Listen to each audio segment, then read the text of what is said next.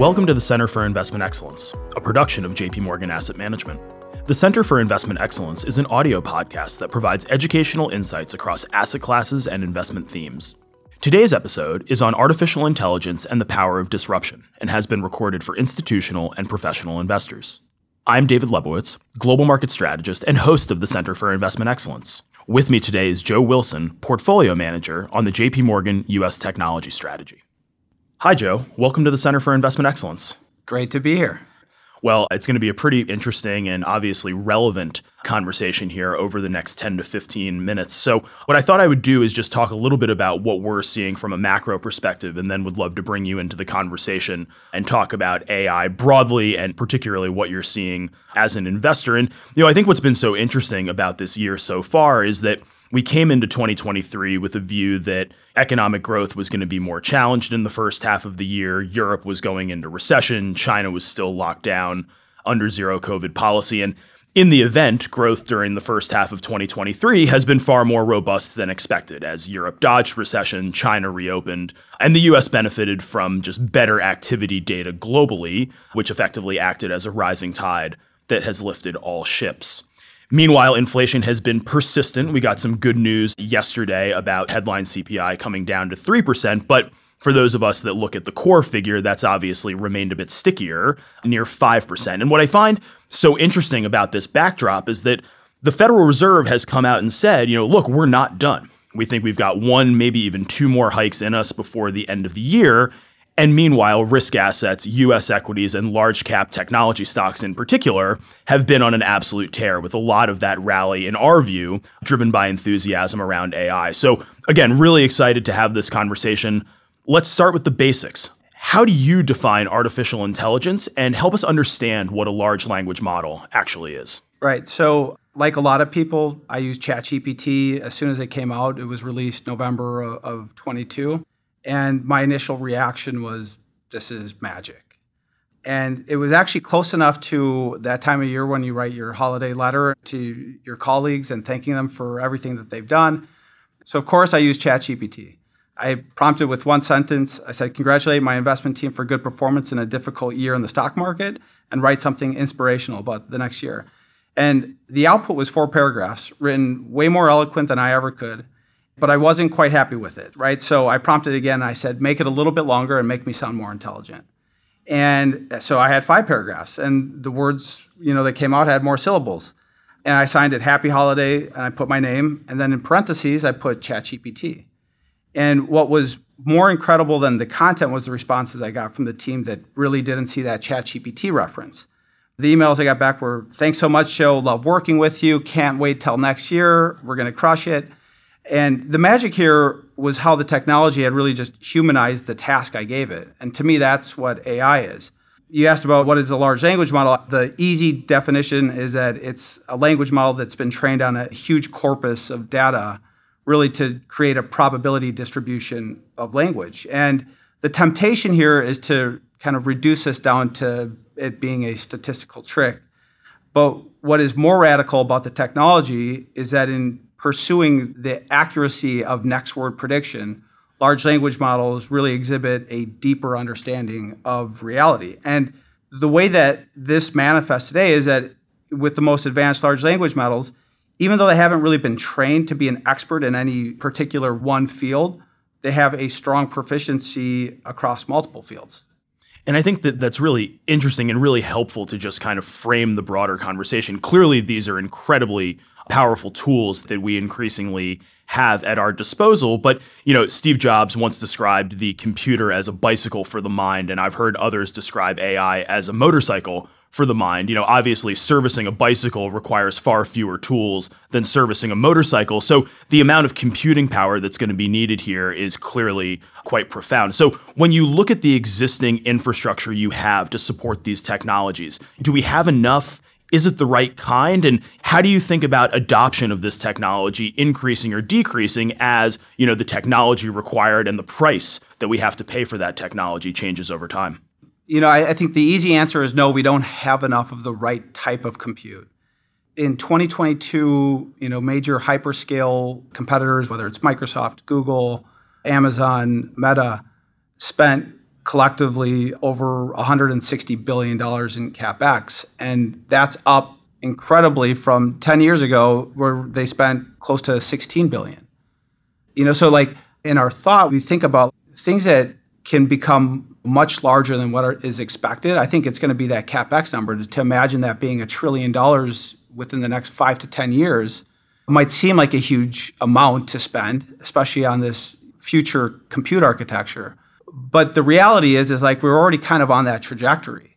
And the architecture that's needed, whether it's parallel processing, uh, GPUs, NVIDIA is obviously the market leader there, but also so much work that's being done across hyperscalers and emerging private companies to discover like what's that next computer chip that's going to be able to run more efficiently drives this huge spend on custom silicon solutions as well too i think right now it's really an interesting time to realize that maybe the compute architecture that we've had for the last two decades isn't the one that's going to solve for the next decade and that's going to be a struggle as hyperscalers change their architecture pretty dramatically and then in terms of pricing i think right now pricing isn't really advantageous on the buying side because there's just way more demand than there is supply. And I think naturally prices will come down. We'll find new ways to improve models to become more efficient. But as that happens, just like so many other technologies that have come before, usage increases. We find ways and new ways as prices come down to that drives demand much higher than what was expected. And I think that that's key. When we look back over time, this is usually the way that it plays out where when a new technology first becomes available, it's oftentimes out of reach from a pricing perspective, but as more and more players enter the space, that competitive pressure allows for lower and more reasonable prices, which historically has then driven greater adoption. And I think what's particularly interesting, you know, listening to what you're talking about in terms of the infrastructure and the increasing use of things like the cloud is not only is this something that the private sector is going to be focused on, but as we've seen, kind of fiscal forces have been unleashed, and there could arguably be a tailwind from the public sector as well. And so, a lot of moving parts here, and I want to switch gears and talk a little bit about what this means for you as an investor. So, can you help us understand how early or late are we in this adoption process more broadly? And there are clearly some very big names out there that are playing in the space. You know, given who you're talking to and what you're seeing, is this an instance where the big are going to get bigger or newer players are going to come in and begin to take more market share? You know, there's so much change happening just so quickly that I think this is a time to have views and conviction, but have them loosely held, right? And so I have these debates with people on my team and with my inner dialogue as well too is like is this time different where the big do get bigger or is this like every other era that's come before where the disruption comes from an emerging player that we've never heard about, right? Like these white papers that we have written before, we published this diagram that just shows one era to the next, whether it was mainframe to PC, to internet to mobile cloud. And in each of those decades, the leadership and market cap changes dramatically. It's very rare to hold on to that.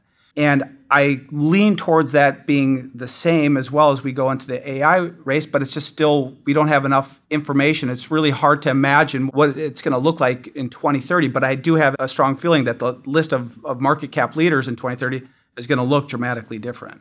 So it sounds like we're arguably pretty early on in this broader process. And, you know, I think that it's a really important point, And I love that diagram in the paper that you guys published back in 2020 that clearly illustrates how the key players have changed over the course of the various technology cycles that we've seen. You know, it, it sounds like there may not be winners and losers in the AI race, but rather winners and mega winners. And so, what types of businesses are you seeing that you think will be successful in this environment? And then, what types of businesses are you seeing that really might even, you know, go beyond that and really capitalize on the opportunity they've been presented? You know, there's excitement across all the different segments of technology today in terms of who is capturing the biggest opportunity or who's most well positioned.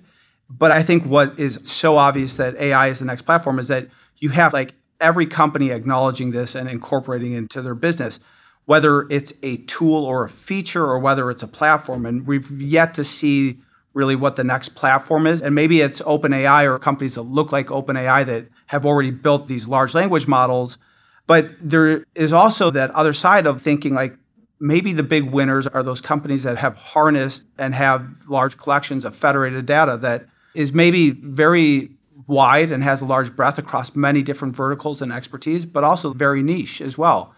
And in making these large language models smarter, using that specific data to help inform and give voice to an enterprise is going to be very powerful.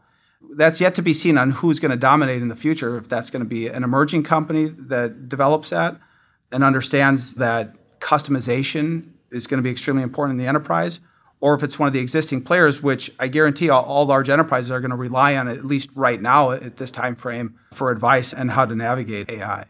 Well, certainly a lot of moving parts here. This has been a fantastic conversation. Thank you for helping us better understand AI, large language models, and give us a little bit of a glimpse into what you're seeing from your seat as an investor. You know, maybe I'll give you the last word here. Anything else you would want to leave our listeners with before we call it a day? You asked before just about like the investment implications. And I think having that open mind and that flexibility to rethink even what you had the strongest conviction in yesterday is really important. And to imagine what this world's going to look like in 2030 when we do the look back is that there will be disruption. I guarantee that the 10 leaders of today will not be the 10 leaders of 2030. And it's going to be companies that maybe we've heard of, but it's also those companies that are forming today. Like this is such an exciting time from an entrepreneur and a startup community. And what we've seen over the last decade is that businesses are formed and scaled in a very, very quick way. And I think that's what I'm most excited about from the investment side as we go forward. That all does sound very exciting. Clearly, the investment universe and landscape is going to continue to grow and evolve. And Joe, it sounds like we'll just have to have you back for another conversation here in a couple of months. I look forward to it. All right. Well, thanks again for joining us on the uh, Center for Investment Excellence. Thank you for joining us today on JP Morgan's Center for Investment Excellence. If you found our insights useful, you can find more episodes anywhere you listen to podcasts and on our website. Recorded on July 13th, 2023. Not for retail distribution. This communication has been prepared exclusively for institutional wholesale professional clients and qualified investors only, as defined by local laws and regulations. The views contained herein are not to be taken as advice or a recommendation to buy or sell any investment in any jurisdiction, nor is it a commitment from JP Morgan Asset Management or any of its subsidiaries to participate in any of the transactions mentioned herein. Any forecasts, figures, opinions, or investment techniques and strategies set out are for informational purposes only, based on certain assumptions and current market conditions, and are subject to change without prior notice. All information presented herein is considered to be accurate at the time of production. This material does not contain sufficient information to support an investment decision, and it should not be relied upon by you in evaluating the merits of investing in any securities or products. In addition, users should make an independent assessment of the legal, regulatory, tax, credit, and accounting implications and determine, together with their own financial professional, if any investment mentioned herein is believed to be appropriate to their personal goals. Investors should ensure that they obtain all available relevant information before making any investment. It should be noted that investment involves risks. The value of investments and the income from them may fluctuate in accordance with market conditions and taxation agreements, and investors may not get back the full amount invested. Both past performance and yields are not reliable indicators of current and future results. JP Morgan Asset Management is the brand for the asset management business of JP Morgan Chase & Company and its affiliates worldwide. To the extent permitted by applicable law, we may record telephone calls and monitor electronic communications to comply with our legal and regulatory obligations and internal policies. Personal data will be collected, stored, and processed by JP Morgan Asset Management in accordance with our privacy policies at https colon slash slash am.jpmorgan.com slash global slash privacy. This communication is issued by the following entities in the United States by JP Morgan Investment Management Incorporated or JP Morgan Alternative Asset Management Incorporated, both regulated by the Securities and Exchange Commission. In Latin America, for intended recipients' use only by local JP Morgan entities, as the case may be. In Canada, for institutional clients' use only by JP Morgan Asset Management Canada Incorporated, which is a registered portfolio manager and exempt market dealer in all Canadian provinces and territories except the Yukon, and is also registered as an investment fund manager in British Columbia, Ontario, Quebec, and Newfoundland and Labrador. In the United Kingdom, by JP Morgan Asset Management UK Limited, which is authorized and regulated by the Financial Conduct Authority, in other European jurisdictions by JP Morgan Asset Management Europe SARL, In Asia Pacific, APAC, by the following issuing entities and in the respective jurisdictions in which they are primarily regulated JP Morgan Asset Management Asia Pacific Limited, or JP Morgan Funds Asia Limited, or JP Morgan Asset Management Real Assets Asia Limited, each of which is regulated by the Securities and Futures Commission of Hong Kong. JP Morgan Asset Management Singapore Limited, company registration number 197601586K, this advertisement or publication has not been reviewed by the Monetary Authority of Singapore. JP Morgan Asset Management Taiwan Limited, JP Morgan Asset Management Japan Limited, which is a member of the Investment Trust Association Japan, the Japan Investment Advisors Association, Type 2 Financial Instruments Firms Association, and the Japan Securities Dealers Association, and is regulated by the Financial Services Agency, registration number Kanto Local Finance Bureau, Financial Instruments Firm number 330. In Australia, to wholesale clients only as defined in Section 761A and 761G of the Corporations Act 2001, Commonwealth, by JP Morgan Asset Management Australia Limited, ABN 5514 383 2080, AFSL 376919. For all other markets in APAC, to intended recipients only. For US only, if you are a person with a disability and need additional support in viewing the material, please call us at 1 800 343 1113 for assistance. Copyright 2021 JP Morgan Chase and Company, all rights reserved.